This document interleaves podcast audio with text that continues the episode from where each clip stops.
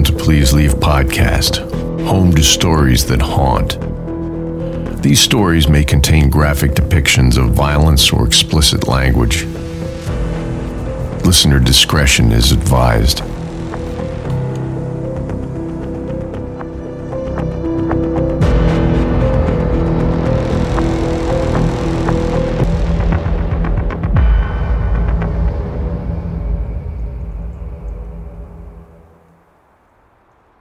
The woman in the red coat is walking on the crest of the hill across the valley from me. I can only just make her out through the fog that has settled as the temperature drops, getting heavier all the time. The landscape of trees and grass, already blanketed with a few inches of snow, is muted to vague greyish lumps and mounds. She is a blue LED-lit ball loaded into a ball thrower in one hand, and this allows me to track her precisely, even as the haze thickens. She's lost her dog. She's been blasting the whistle for 10 minutes, maybe more, shouting its name. I see her here sometimes, and her dog. It's a huge lumbering thing, part deerhound, part Great Dane, part, I don't know, quarter horse. It has no coordination, huge paws. Mine has big paws too, but mine has grace. She's making her way along the crest as it descends towards the river. The fog is thickest there, the billowing saturated air clinging close to its liquid cousin. She's shouting again.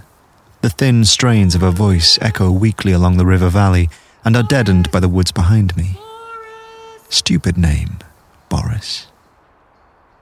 I lose sight of her briefly and know she's behind the gorse at the foot of the slope.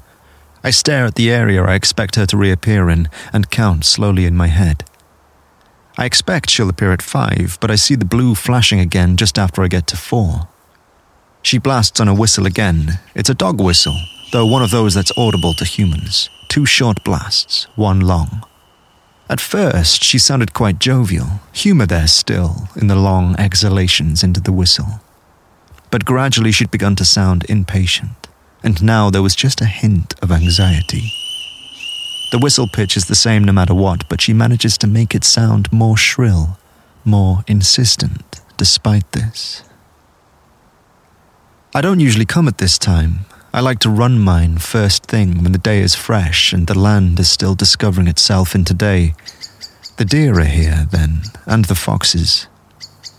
At this time there are only people and inadequately trained dogs. Not for us. But the fog was so tempting when it began to form, so we came out into the veil of it. She's on the footbridge, it's closer, and the sharp slope behind her sends her voice to me. She's on the phone.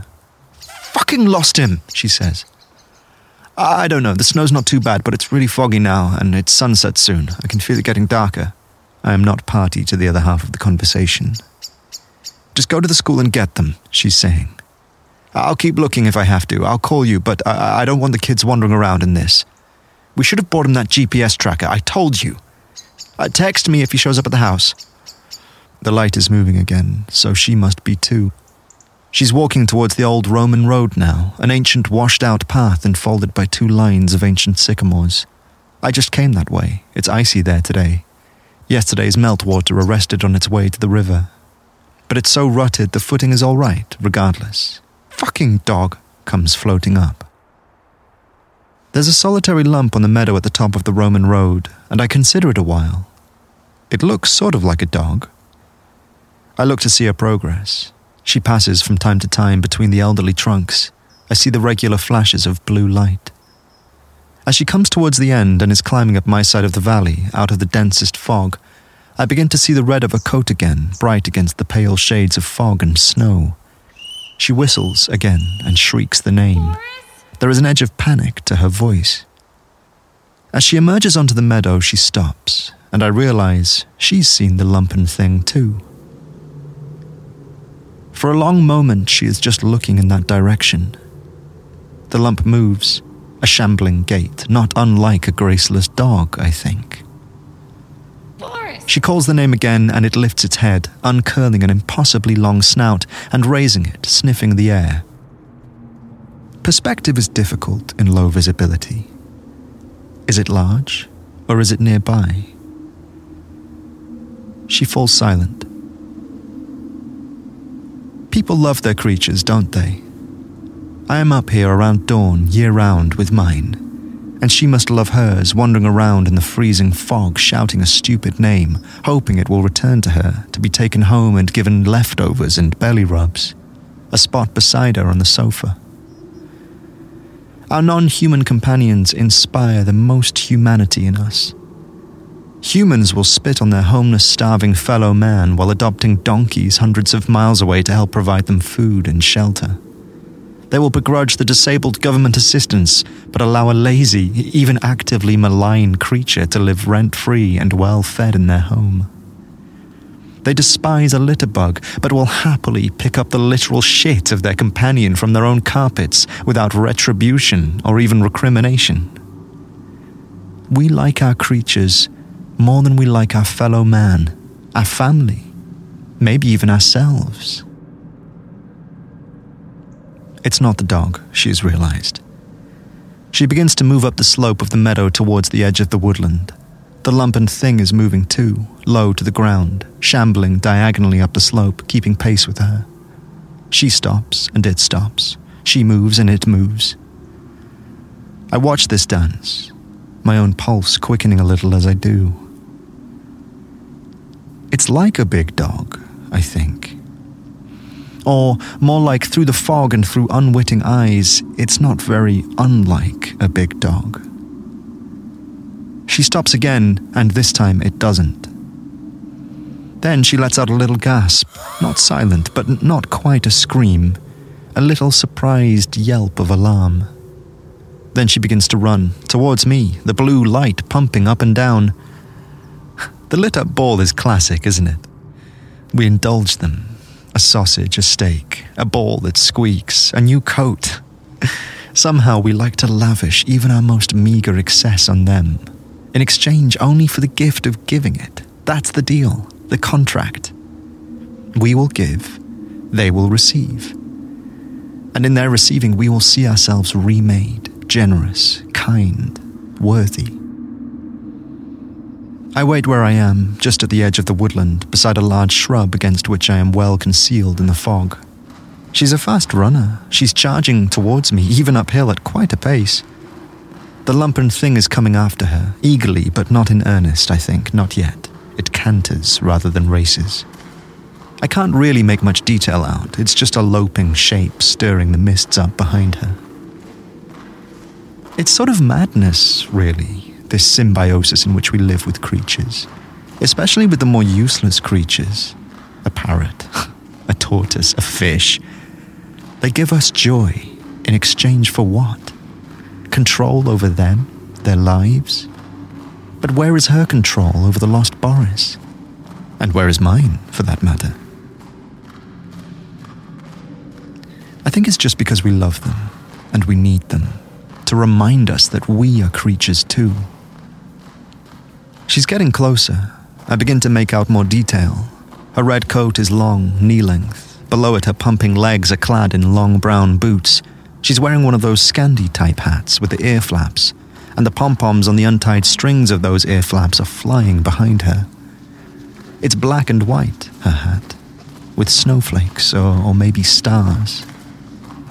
The thing chasing is moving up a gear now. I hear the distant thunder of huge paws quicken. She's narrowing the gap between us. She's only about 100 yards out now, and I hold my breath, waiting to see her see me. She screams. Help! A breathless wheeze of a scream. Oh, help! Someone, please! It's coming! Oh, what is it? I see two blue lights, and I'm puzzled. Then I realize she has a phone in her other hand, the screen lit. The lights pump up and down, one lower, one higher as she runs. She's only 50 yards out now. She really is fast. I step out towards her, but only a few feet, just a little away from the shrub. The chase will be over soon now anyway. I can make out individual limbs, the thrashing tail, the foot-long snout, the jaws apart, tongue lolling. Her eyes are frantic. Now I can see them, and I look away. I don't want to see them. she yells again, making me look again, and I realize she hadn't seen me because now she does see me, and she shouts directly at me, directly at my face, her writhing eyes rolling in their sockets. Run! She screams. I feel a huge pang then, of regret and of impotent mercy, because it's too late. Mine is astride behind her, and mine leaps, and with a dull crunch, mine bites through the back of her neck, and it's over. Finished. The two of them tumble into a heap together, one inert, the other electrified. The wet sounds of tearing and crunching begin immediately, and I turn away. The hat is navy, I see, as I go, navy and cream, navy and red. I retrieve the unfortunate Boris from the shrub, dragging his limp form by the harness down to where his human lies in a widening patch of crimson snow. Mine began with him, and will return to him shortly, I know. I don't watch, but I can't help but hear. I sit in the white snow a little way away, and I let myself think about it. This is what I do. This time is for that. Once this time is over, I will let it be over, but for now, I think about the belly rubs and sofa time Boris won't get. I think about the dinner and the warm home the woman won't go back to. I think about the children the person on the other end of the phone call was collecting. The woman's children, now motherless, also Borisless. A few tears well up, and I let them fall. In this way, I feel I am set apart from other humans. After all, did she let tears fall at supper time when she slopped the tin of food into the bowl of Boris? Very unlikely. But the contents of that tin was once the liquid-eyed baby of another creature, loved and admired by its own kind. Wanted. She was not more than that. The wet slurpy crunching goes on for about 20 minutes, and I let myself think the whole time about all the things Boris and his human were, and what they meant to others, about all the things they won't do and be and see now. I try to pay them tribute in my small way. The sun has set, and the greys purple and bleed into darkness around me. After a time, I hear mine slink away, down to the river, and I get to my feet. There was a distant splashing, and presently mine is back, wet but clean, and coming to me. Pushing the long snout against me, mine lays its head against my chest, the brow just below my chin, the nose almost at my crotch. We stand like this for a few long, slow, appreciative breaths. It loves me, I know, for this gift. Deer are okay. But this is what it was born to hunt. Man. It pulls away a little and looks at me with glittering silver eyes, shot through with threads of emerald. A look full of satisfaction and thanks. It was a good question, she asked, her last. What is it? I burrow my fingers into the shaggy damp fur of the huge head and feel the heat underneath radiate out, warming my hands. The night I hit it in my car, out on the gravel road in the middle of nowhere, it was a gangly coyote.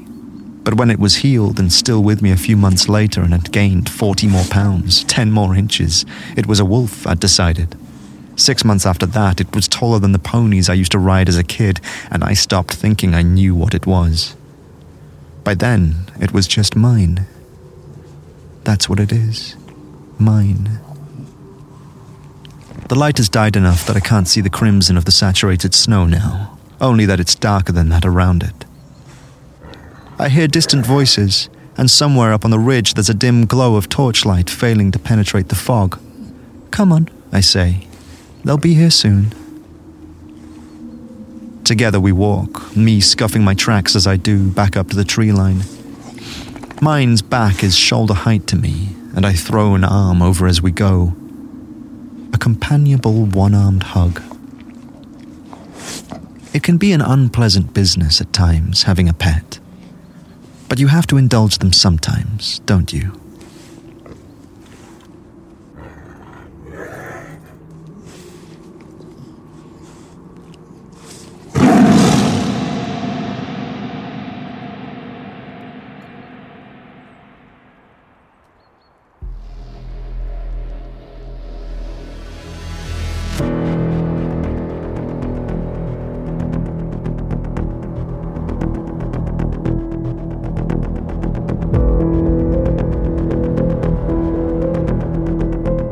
Today's story was written by Beck Stranger and narrated by Ben Chandler. Our Patreon is officially live, so for more stories that haunt, as well as a behind-the-scenes look at what we do and why we do it, please join our Patreon at patreon.com/PleaseLeavePod. You can follow Please Leave on Facebook and Instagram at Please Leave Pod. Our email is pleaseleavepod@gmail.com, and our website is pleaseleavepod.com. This has been a Two Penguins media production. Quack.